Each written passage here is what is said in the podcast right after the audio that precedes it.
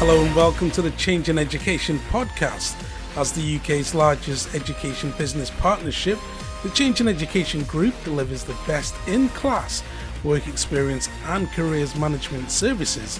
Why not find out more? Check out our website, changingeducation.co.uk, and send us an email info at changingeducation.co.uk. In this week's episode, we discuss what is placement readiness and can schools do more to better prepare themselves and their students for work placements. Hello, and a very warm welcome to the Changing Education podcast. My name is Amos Madra, your host. I'm joined by company directors and co founders Matthew Hodgkinson and Stephen Hackney. And this week, our attention turns to placement readiness. What is placement readiness? and can schools do more to prepare students? Good morning, Steve. Can I start with you? A warm welcome to you. What is placement readiness? Good morning, Amos. Uh, well, it's I think in the previous I think I can't remember what episode it was. I talked about uh, work-based learning being broken down into three elements. We talked about the pre-placement phase, we talked about the placement phase, and we talked about the post-placement phase. So really, today's discussion and uh, our uh, digging down into the nuances of placement readiness is actually in the pre-placement phase, which makes complete sense.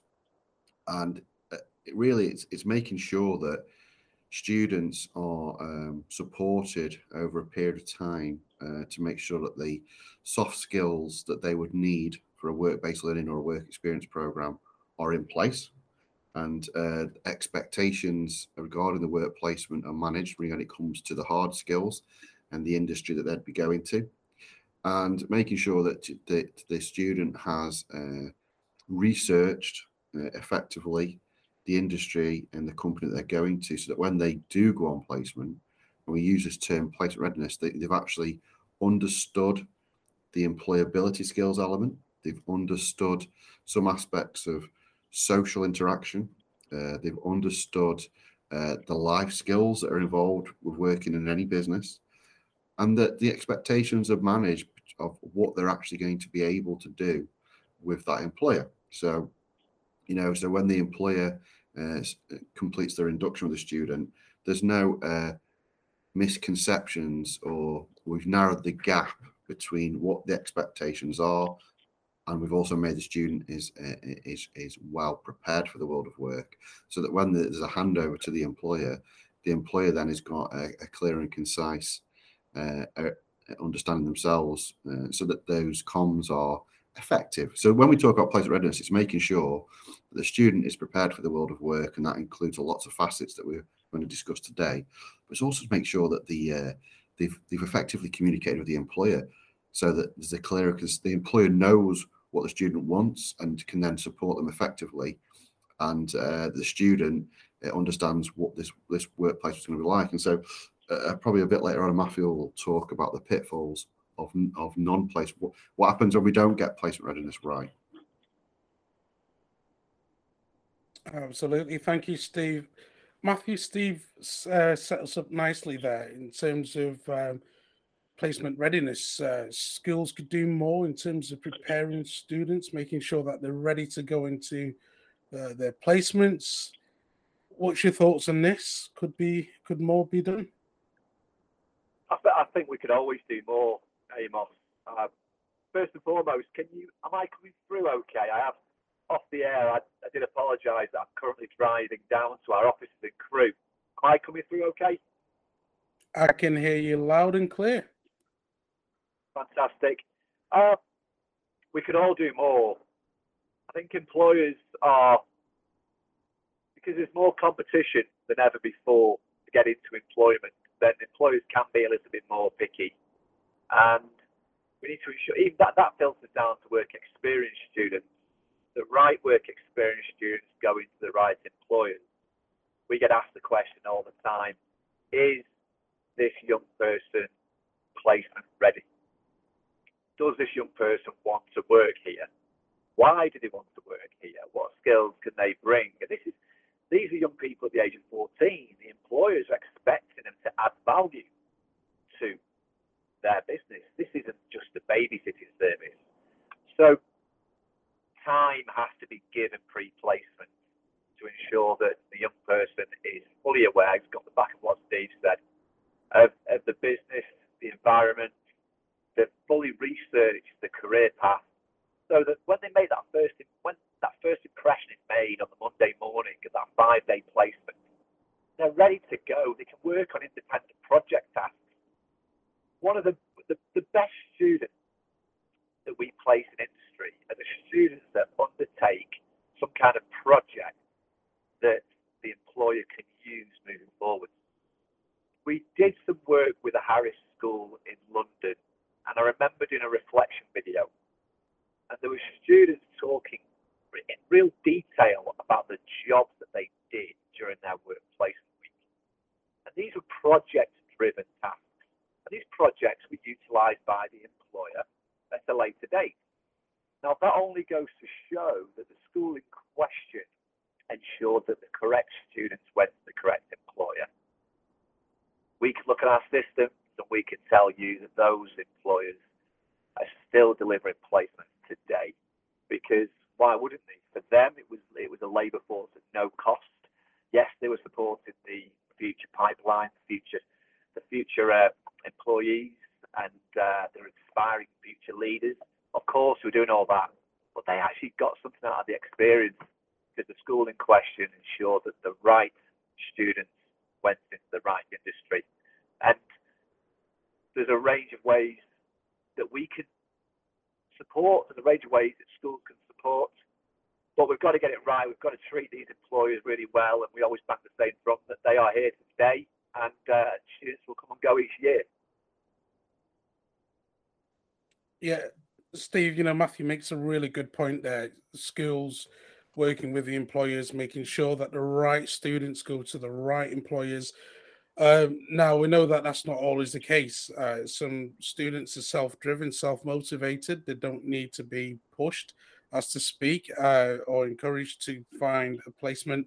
It's something that they've always wanted to do. Um, whereas other students almost have to be coerced to go into placements. How can we prepare students, and how can we encourage them to see that this is an opportunity rather than a task? Yeah, it's it's it's striking that balance between uh, wanting all our students to uh, have a positive experience, and as as you as you've said, some students just aren't placement ready. Now, it's not to say that they can't be working towards an external placement, but there has to be some measure and some uh, process where it's pragmatic that you know and we acknowledge that students aren't placement ready because if we do let them out, it, you know, it does turn out to be, it will be a negative experience for both the student and the employer. And, and obviously you'll lose both parties then. And we want the workplace learning to be a positive experience. So, um, you know, we go back to the age old thing is, is if we're just looking at the figures, if we're motivated to get 100% of the students out and that's all we care about, then we are going to fall flat on our face. And actually, we should be making sure that we should be analysing our students through assessment criteria. What does that mean, Amos? It means that uh, there's plenty of benchmarks out there uh, to enable uh, an assessment to, to understand if our students are placement ready. So what we're looking at is, is an assessment tool to, uh, you know, given the right time and it not being a condensed, the pragmatic approach would be that, you know, the student has go for a series of uh, training sessions, assessments that help build their skill sets, that there's some kind of um, uh, assessment where it's clear to see the students that are placement ready. You know, they get a tick box, you know, in, in, in its simplest form, I think from, from our point of view, it, it's getting that baseline so that, you know, if you've got 100 students going out, that before they go on placement, all those students have had uh, key messages. You know, they've had how do I self place? Why is work experience important? What is health and safety in the workplace? Uh, why do I need to do skills assessments before I go on placement? What am I trying to achieve while I'm on placement? You know, what are hard skills? What are soft skills? What's industry? So you kind of get the picture. If a student has gone through a plethora of pre-learning interactions uh, individually uh, or part of a group setting, then as long as the school is comfortable that, that student has successfully completed those gate posts, those those learning environments, those learning lessons, then um, you'd be confident that you'd hope that the student now is place ready. Traditionally, you know, I think I could definitely say that there's there's been work experience programs that even we've managed historically whereby that didn't happen. It was a tip box exercise. It was just a race to 100%. And uh, we obviously don't operate like that now. Uh, but it definitely, it was about let's get all the kids out. And, and there wasn't really any emphasis on placement readiness because when you get the correlation into your head that sending kids out on placement uh, just to meet an agenda is just going to cause chaos. If they're not prepared, it's going to um, it really is going to alienate your businesses. And that's the key, Amos. Placement readiness is great for the student, but ultimately, an employer who feels that, you know, the process has been because they volunteer in their own time. So to get a student that turns up on day one and they go, okay, so what are you interested in? And they go, I don't know, uh, I've just been sent here.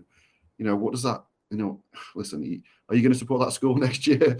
Or you get you, you get an employer that actually met the student weeks or months beforehand and already started to have communication with the students about what they want to learn, how they can help prepare that student while they're with them, and interact to get to know that student beforehand is a much more rewarding experience for both the student and the employer. So, you know, I, I'm pretty confident traditionally that's still my poor my poor uh, analogy probably still does happen. That uh, students are just going out day one, going, "Oh, hello," and they I, or you know i didn't realize you were coming you know because also the communication is so important you know a student places in january but they're not going out to july that's a huge seven months where the employer might you know the business might change that the contact might have changed they might have forgot and then you know if you put effective communication in between that that point with the employer and the student then at least you're keeping both parties warm until the actual event so that they're both aware of what's going to be happening. So yeah, so going back to the original question, it's got to be uh, you've got to have in your pre-placement phase key lessons to do with uh, employability skills, preparing for the world of work, how to self-place, health and safety in the workplace, and then you've got to use them as a benchmark that actually, in the worst, you know, in in, in the basics that if every student has gone through the same process, we're pretty confident that that student now is placement ready. Uh, and for the school to be open and honest and, and not send students out that aren't placement ready and put them onto other careers or work related learning pathways. Indeed. Thank you, Steve. Matthew, Steve makes a really good point there. Um, you know, we can't always try and chase the 100% figure. Is the industry looking at quality rather than in quantity? Is quantity of no good anymore? What's your thoughts? Well, I mean, I mean, Steve has taken the words out of my mouth. But before I go on to the quality quantity debate, uh, which is clearly still quantity, because schools set their curriculum, they set their timetables in the summer period. So in August, they've already set the agenda for a week of work experience for every year 10 pupil in July for five days. That's already set in stone. Now, the rest of the curriculum is built around that in terms of there's no time for any pre-placement work to take place. And this is this is the same. This every single year, the same week in July is used for work experience and maths, English, maths, English, and science, and all your other subjects take precedent up to that point. So, as much as we're talking about a pre-placement phase and what should happen, I'll have to disagree with Steve and say that we are still in the situation where I don't believe it is taking place and not to the level that it needs to to make any real impact on the way that employers feel about work experience employers love to help. Employers are great. So we've never come across an employer that says, I categorically don't want to, I don't want to support the youth of tomorrow. And even when they've had bad experiences, they still want to support because everybody needed that first leg up on the ladder. We all agree with that. That's that's that's you know that's not in question. But if schools cannot find the time in their curriculum to deliver pre-employability skills or at very at the very least, what Steve picked up on a a risk assessment, a health a health check a health and safety awareness, uh, even just creating a CV prior to actually going on placement. If they can't do that, then there's really no chance of a young person ever getting in touch with an employer and keeping that relationship warm. Because there's no time, they literally are turning up on the first day, on the Monday, because there's no time to do all these nice fancy things that we deem as fundamental. You have to get the fundamentals in the curriculum if you want to run a 100% successful work experience program. So that will mean that schools will have to have checkpoints. If they sign with a third party such as us in September, and the work experience week is in July, well, that's that's nearly nine months. So you have nine months of preparation in effect. But what happens is, Amos, is that everything is left to the very last minute. Young people are mismatched to placements where they should never have been going to, and the employers are expecting that the pre-placement preparation has been completed, and it just literally hasn't happened. Therefore, until we ensure the schools are are sidelining a, a session a month, a whole week off timetable to focus on the skills that we think the students should have before they go to placement. We're never going to do anything about it, but the problem is time in the curriculum. There are lots and lots of ways that a young person can prepare themselves. The best students out there will always be the best students, won't they? They'll always arrive on time and they'll always do a good job because, as Steve mentioned, they're self motivated.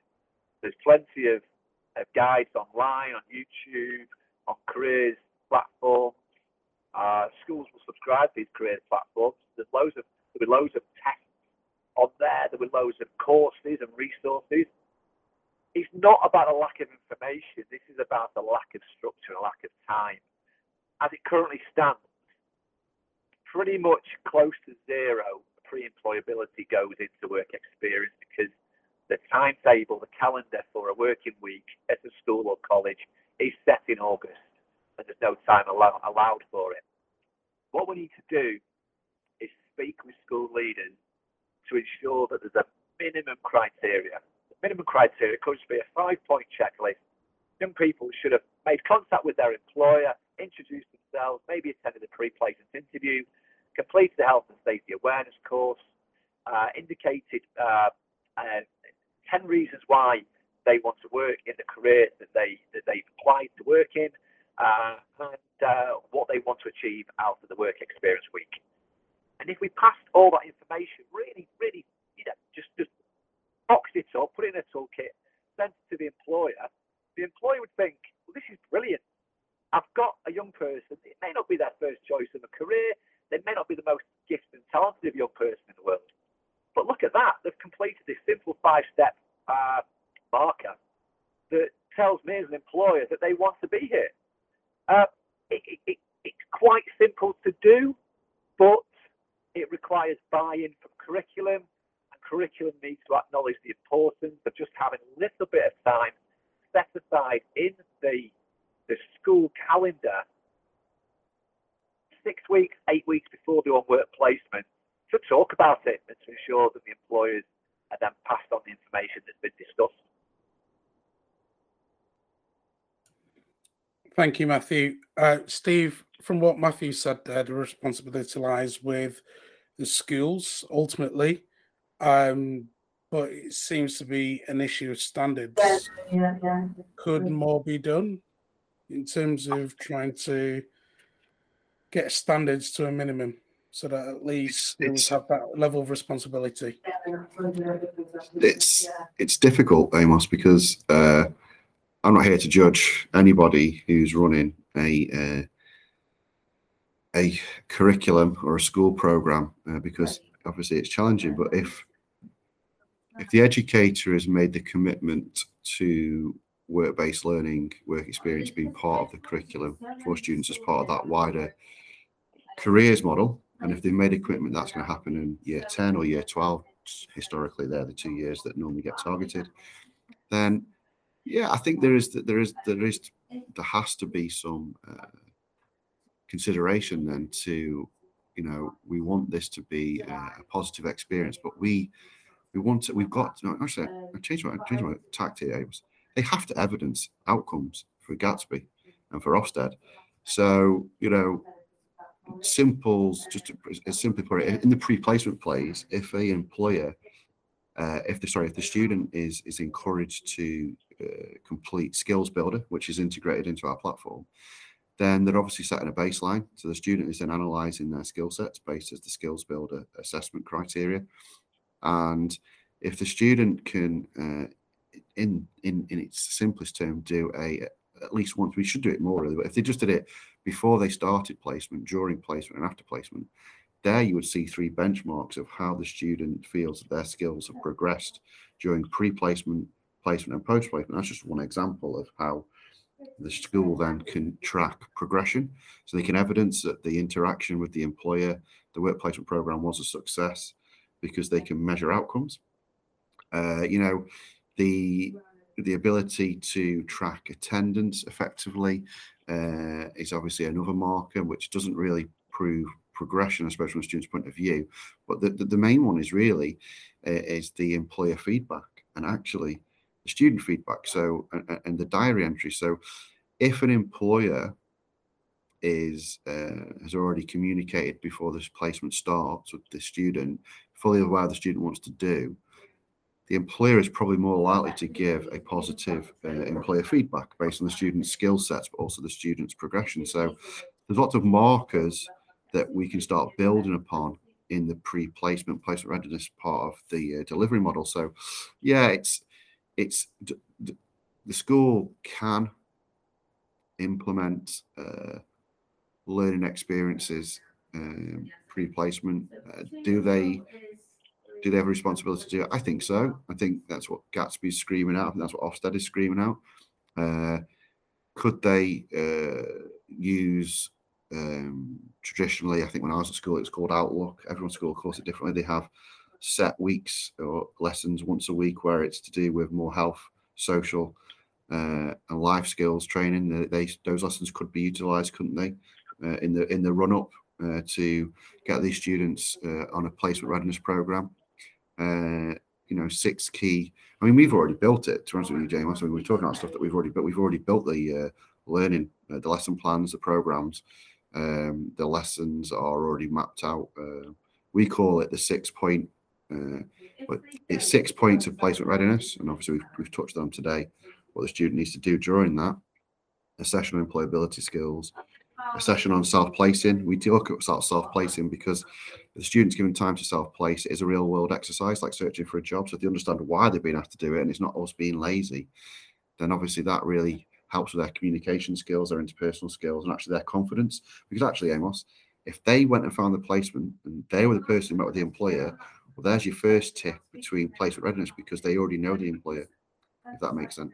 So uh, we've talked about health and safety uh, preparation. We've talked about skills development and doing the skills builder interactions. We've talked about um, uh, what um, they need to do before they start placement. So one of our sessions is obviously when we say placement preparation, it's about understanding uh, the basics such as timekeeping, lunch, your what you're wearing, how that you react around an employer, the questions that you should be asking. So there's lots and lots we can do that to make sure that the uh, it's a positive experience uh, for the student, the employer, but also for the school, so that they can grab this data and then they can truly say that their work-based learning programs are meaningful because they can evidence positive outcomes. Thank you very much, Matthew. Steve's mentioned it. The resources are there. Uh, everything is there. So it's really a case of uh, making the most of it. How would you sum up this whole discussion here today? No, I completely agree. The resources are there, not not just on our platforms, but on uh, on other platforms as well, to ensure that you know we've got that uh, got the data to feed back on, or the data to uh, send over to an employer, and, and the data ultimately will always paint a picture of uh, why a placement went well and why it was a success or why it wasn't success uh, based on the work that goes in before the placement. So yeah, the resources are there, but again, I, I feel this moment in time, the time isn't there within the curriculum. So I summarised that ultimately every every stakeholder has got a responsibility. Third party like us, which is, is, the broker, is the broker really in the middle of of the uh, of the employer and the organ and the, the school and the student, and we can provide the resources, etc., and a, and a delivery model which is clear and concise. Um, but then there has to be the ultimate responsibility by students to perform well on placement, absolutely. But the, the school has to find that time in the curriculum to actually sit down in a session. I know Steve mentioned when he was at school there was there was sessions available, but it could just be it, it could be could be homework, it could be uh, a group session, it could be an extra session with a careers advisor focusing on the impeding work experience, the Falkland work experience placement, to ensure that they do go through the the resources that are on offer.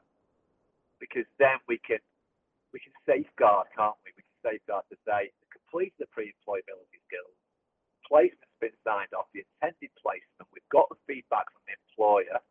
And listen, it, it, it, it still wasn't a great experience for the student, but there wasn't much more we could have done you know, we can always learn, we can always build resources differently. But if we send the students out on placement that haven't completed a pre-employability test, then we really haven't got any logical evidence to suggest that the move that we made by send, sending them on placement was the correct one. But for me, it comes down to time. You can find that little bit of time in the curriculum, then we bolster our employer engagement we ensure that it's offsetting gaps. We are really thrilled with the work that that particular school is doing. Everybody's happy, and uh, we retain employers a lot longer than uh, than some schools are currently doing, which is the employer has a student once, has a negative experience, and then uh, you know they, they don't offer work experience again. So, you know, it's our intention to support the employers to ensure that they do offer work placement year on year, um, and uh, we can evidence that. Thank you very much, there, Matthew. Thank you, uh, fellas. Thank you again for your company today, and uh, really important topic as always. Uh, so, what do you think? What are your thoughts on this? Do you agree with what's been said here? Maybe you disagree. Maybe you're somewhere in the middle.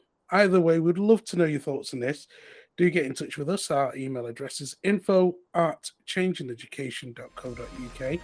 And you can also visit us online, changingeducation.co.uk. This is an important topic, something that we'll discuss again in the near future, I'm sure. Uh, but we'd love to hear from you. Thank you very much indeed. Until next time, bye bye.